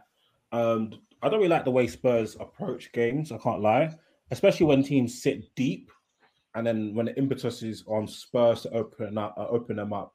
I don't really like what I see, and even like the Wolves game, Wolves like were like the better side for a good portion of the game, and of course Wolves didn't have the attacking quality to make that count. But where where uh, I believe Spurs want to go, other teams will have that attacking quality to make it count. Um, but I just uh, there, obviously there's not just one way to play football. I don't think Conte's teams play terrible football because I don't think the Chelsea team that Conte had played terrible football. I just feel like not all of Spurs' players are, are like the best exactly on the ball. Like I- I'm not the big fan of like likes of like Sanchez and Højbjerg and them type of players. Davies, he's okay. Do you know what I mean? Uh, Emerson Royal, like obviously they've got players I think when Bissouma is eventually integrated, I think like he will obviously improve what Spurs have on the ball. And yeah, and obviously now they're starting to bring in Perisic, he's an extra threat. I'm not sure about Jed Spence if he's going to play or not. So yeah, I don't know. I feel like if, if Spurs are consistently winning games and not conceding a lot of chances, then it's not a bad thing. But if Spurs start to concede chances and just keep winning games like that, eventually that's gonna the law of averages always wins, brother. And eventually that's gonna turn into negative results for Spurs. Uh, think from with- Rich, yeah, go on, Tubbs. I think, yeah, no, I think I, I, I- I do agree with some parts of what Disu said in terms of the performances. Like, I guess we're going to talk about today's game. So today, um, you'll look at like I'll start with the good things that we did. So when you look at the the efforts that Nottingham Forest had on target, it was one. The number of clear cut chances they created today, it was zero. Um, the number of opportunities and openings that we had, it was quite a few. Uh, the number of attempts we had, shots on target, was was quite a few. But I think the one thing which I didn't like about today, which I think even for Conte ball, which isn't even bad in my opinion, um, that we lacked in comparison to some of our other performances is how we were with the ball. Like we were just careless, and you expect it from poor players like Sanchez, like Emerson, because they're just not good in possession. They, they they- they're not good. they're not good with the ball at their feet, especially when they're under pressure. Um, but we had some of our better players today where they just took zero care of the ball. Um, when we needed to slow the game down, they were panicking. Um, when we needed to hold up the, the ball, they were struggling to hold up the ball. It just it wasn't a good performance to watch visually. um, but it was still an effective performance. Um, it was still an effective performance in our box and in their box. Mm, yeah, I think it was definitely an interesting game to watch because um, as an outsider looking in, you know, I know traditionally you'd think, you know, when a team has the ball in around them or boxes, like, you know, you, you would think that, yeah, you're, you're getting dominated, but I just don't think that Nottingham Forest, you know, put you guys under significant pressure to the fact where I thought, okay, they're to score now, you know, and I do think, you know, the, the counter-attacking threat of um, Kulusevski, Son, and Kane, even though I don't think the three of them were anywhere near their best today, you know, you still saw, you know, them link up to um, create two goals. You know, Kulusevski assisting them, Kane before a lovely finish event, and Richarlison being subbed on for a, a, wonderful cross, you know, to assist Kane with the second goal. So it, I guess it's that age of the argument of, you know, even if you're performing poorly and you're still winning, you know, it, it's, it's what is it going to look like when you start to have things ticking. But then on the other hand, is do Spurs have enough quality, you know, going into this season to really be a top four pushing, you know, to, to title challenging team. So I definitely think that'll be interesting. Um, you know, watch forward this season. And Chris, I don't know if you're back with us. I just want to get your thoughts on them Tottenham and just how far off you think they are from Liverpool and what do you think they need to, you know, to get that level of um 99 to 100 plus points. Um, we all, we all, we, I mean, we all know the ruthless in the opposition's box. Uh, I think today really showed that it was, it was the clicker edge. My only thing for Spurs today was I think a team, I don't know if Toby would agree, a team with more quality would punish them. I think Forest did uh, did a fair bit kind of getting in and around, but they just didn't have that. It'd be interesting to see how Spurs deal with the, you know, coming kind of like fix your pile up and seeing how they do. They've as opposed to kind of like the industrial that you have at the moment. Um, but yeah, I think they're, they're comfortably they're going to be you know in within top three, top four. But in terms of kind of getting to that next step, I'm not actually too sure what they need really. It's a bit of a it's a bit, bit of a difficult question. Lord knows they got the manager, but can that plan of how they want to go about playing their football for the remainder of the campaign keep kicking on? We need um we need better players to to get to the level that Man City and, and Liverpool are at, right? Um, I don't think the team right now that we have is good enough to challenge. I would love to be wrong on that.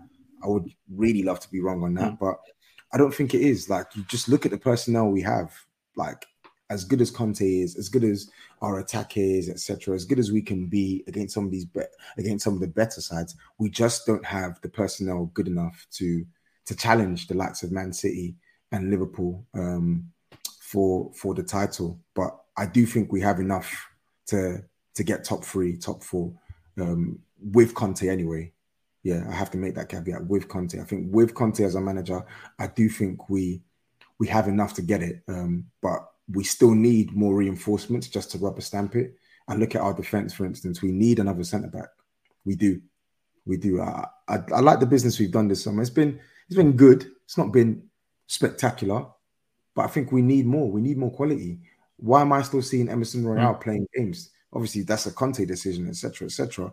But that shouldn't really be happening for for a side that are that are trying to get third or fourth spot. As as good as Emerson has been defensively, because he has been good, but yeah, he's just not good enough as a football player. He's just not good enough. Um, you could say the same. I feel like we need another midfielder who has a different profile to the midfielders we have. Um, we just need more quality. We need more quality in the side.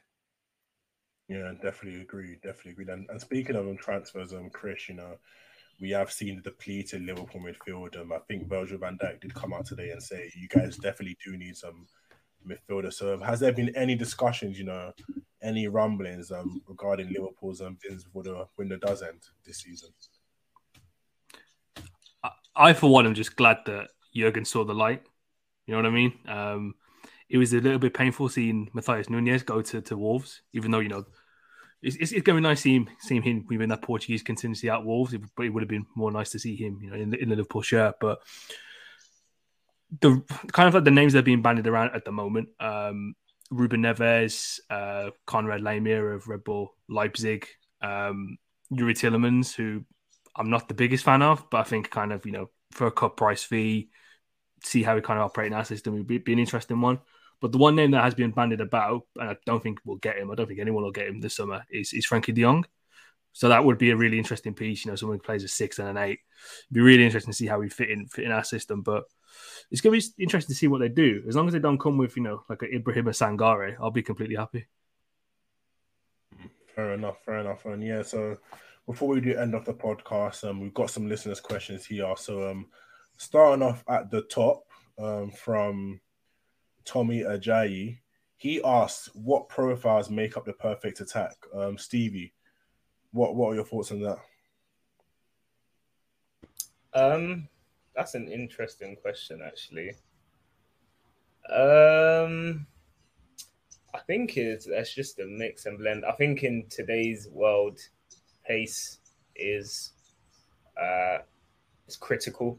Um, so I think you need you need pace, um, technical security, um, and an eye for goal. Those would probably be like if I was gonna pick one key um, attribute from um, from a player, then I think those would be probably the three, the three I'd need to see. So definitely, I think United um, struggling a bit last season when you saw the lack of pace in our side. Um, so I think that's important.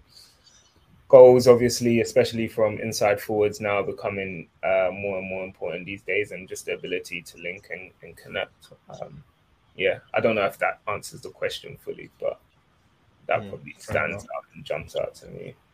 Yeah, I mean, obviously, you know, our attack is dire, so the perfect attack is a bit tough for me, but I definitely think having that um one v one um wing threat just to you know be able to stretch defenses and push defenses back is definitely a key um thing.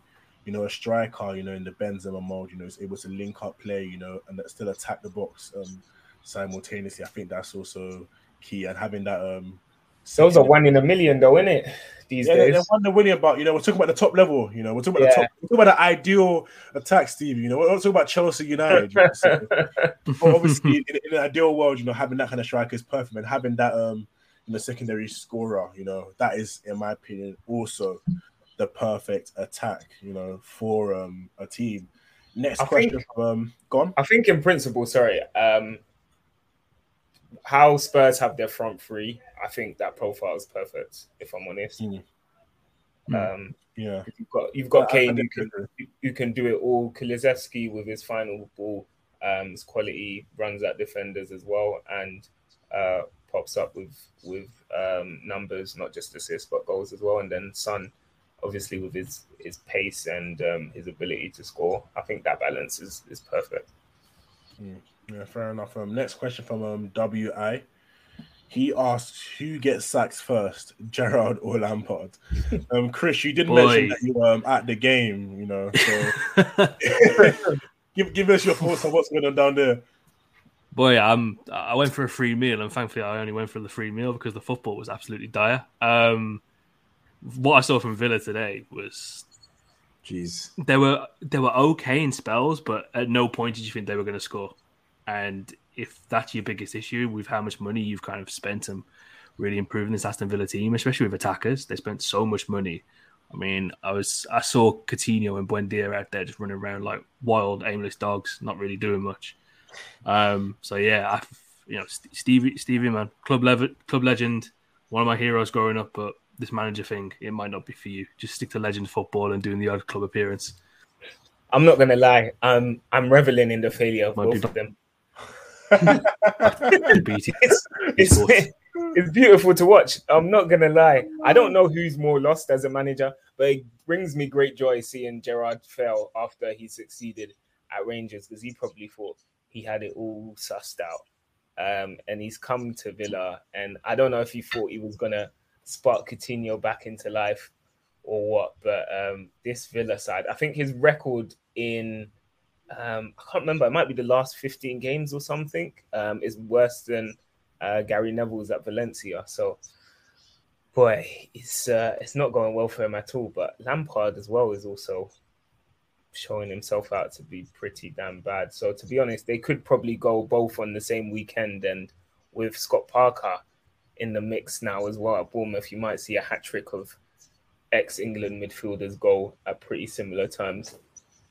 Yeah, definitely something interesting to watch. Um, next question from Champagne X1. Um, is Son a world class player? No, No.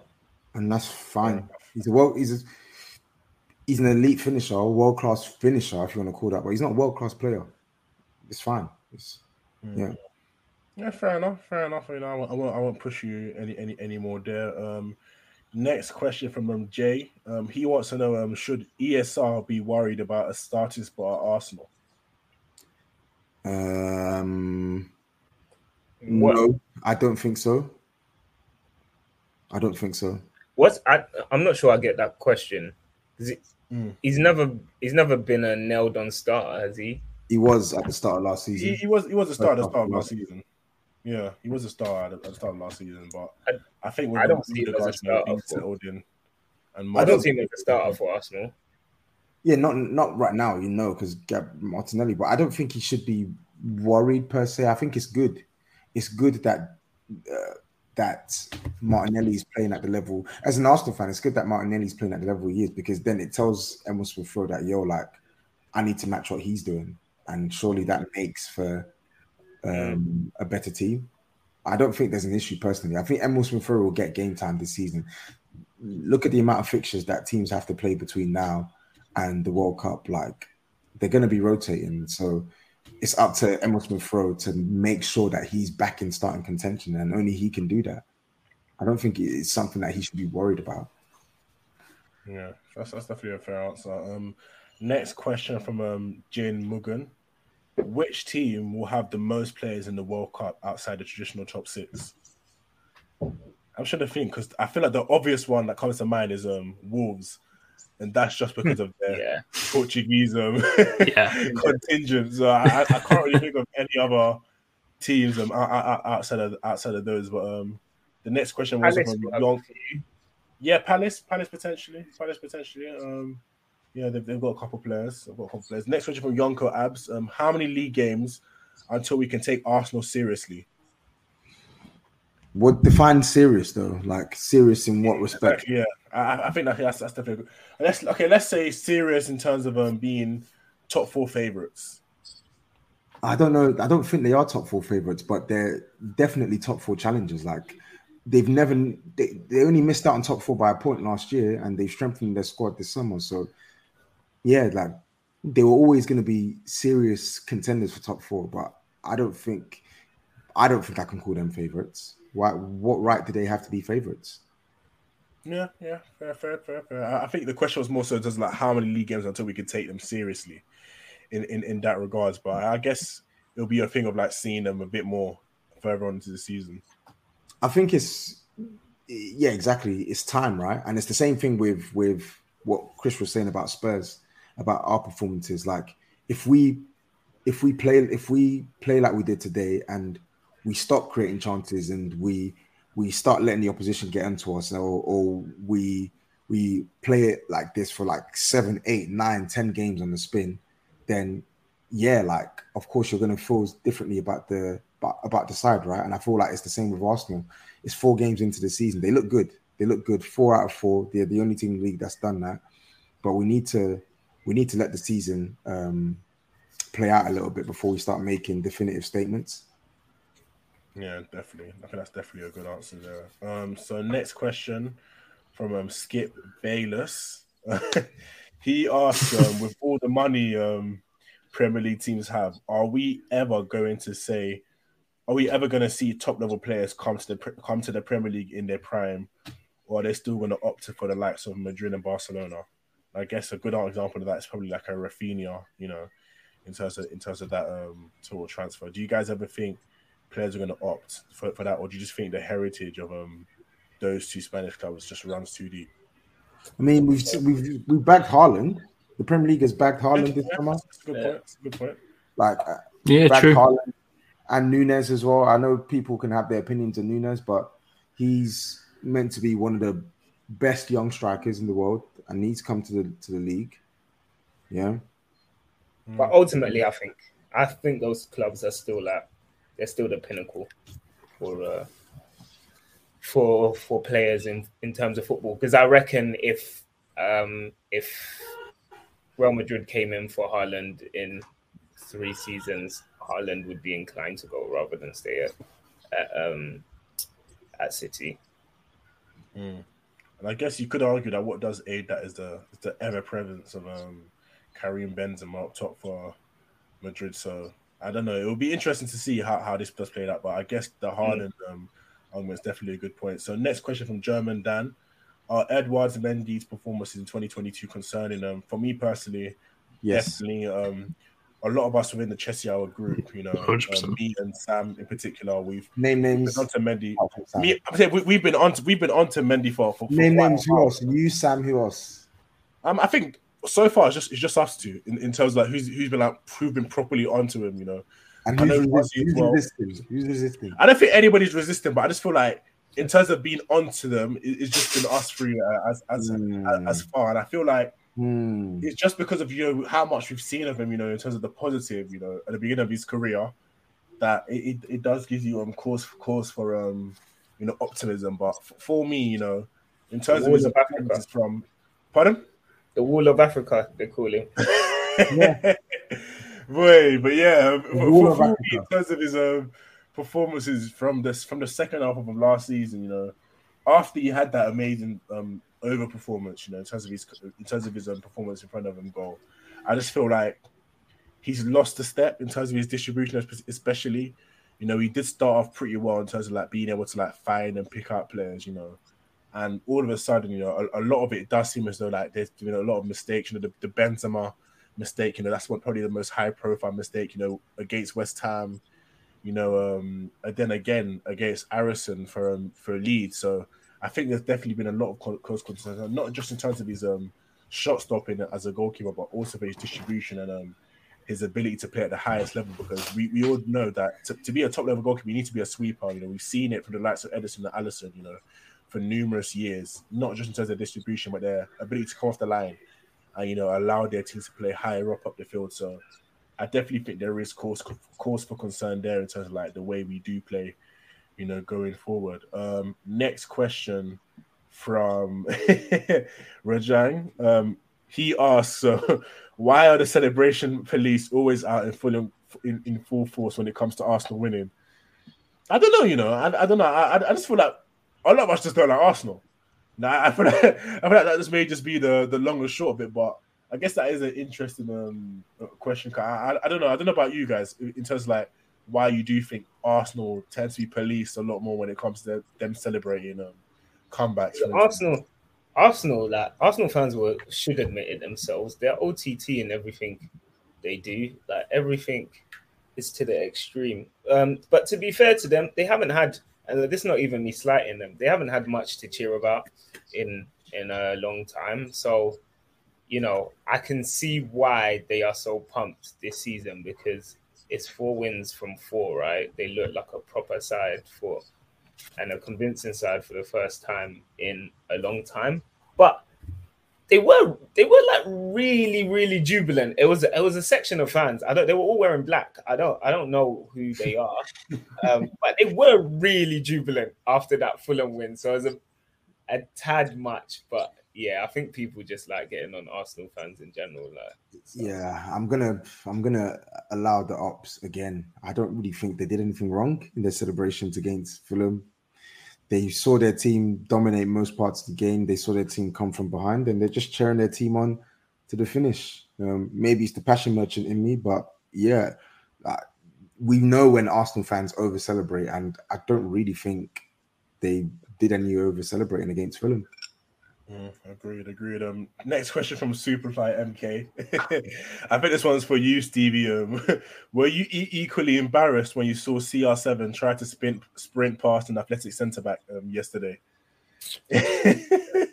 You know what? Yeah, I actually Ronaldo moved quicker there than I expected him to.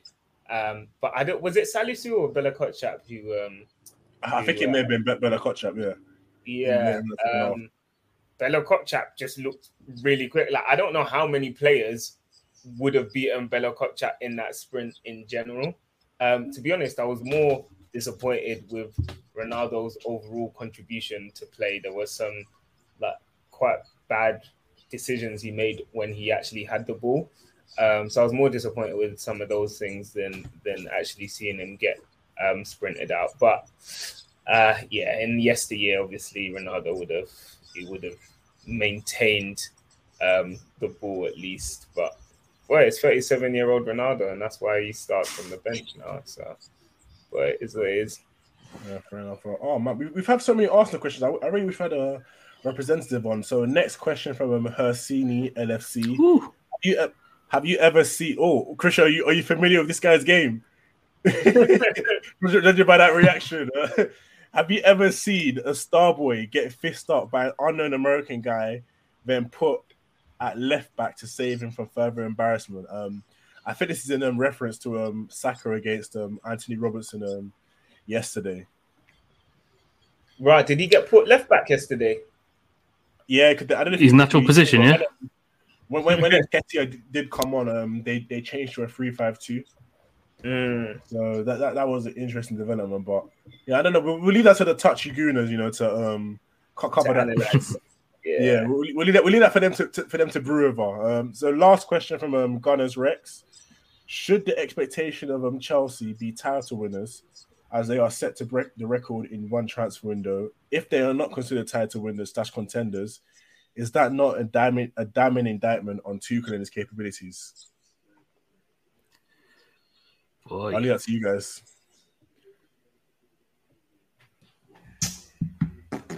You've gone from needing the one missing piece in Lukaku to be entitled to contenders to now having to replace that missing piece and half the squad at this point.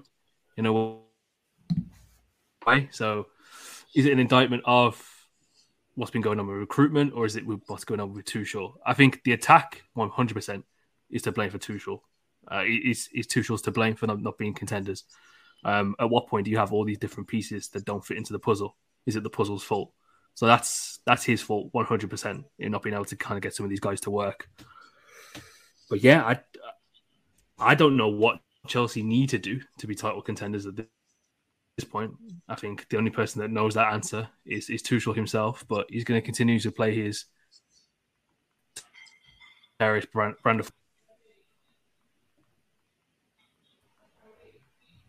Hmm. Fair enough. And Toes, what, what do you think about that? What what what fact, what do you think it would take for us to be actual title contenders? I think you need um, two more attackers.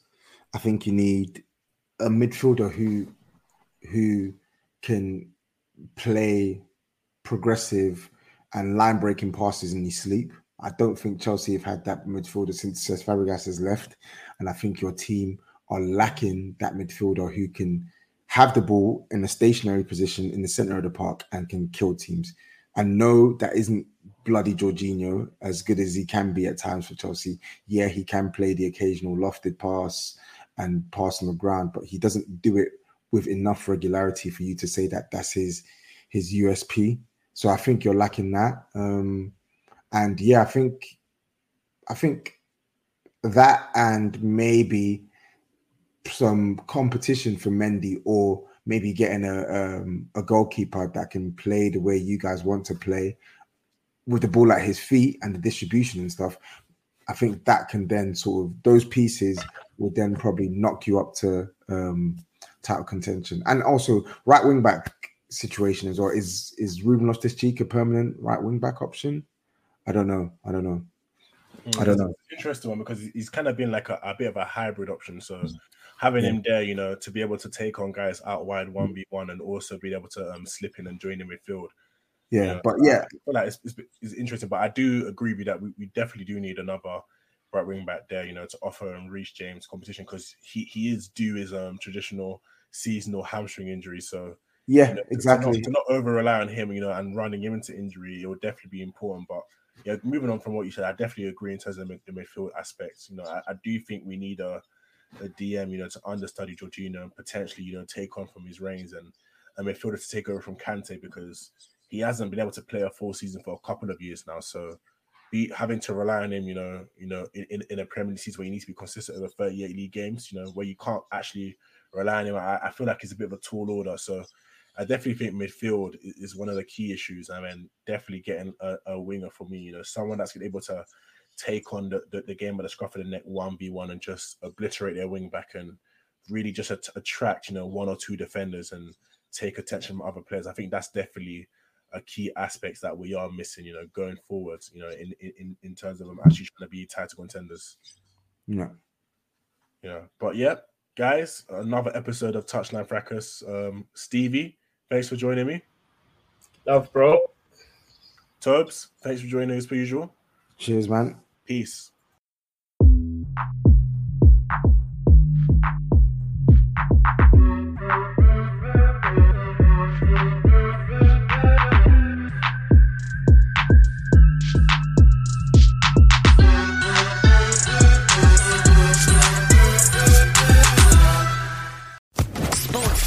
Podcast Network.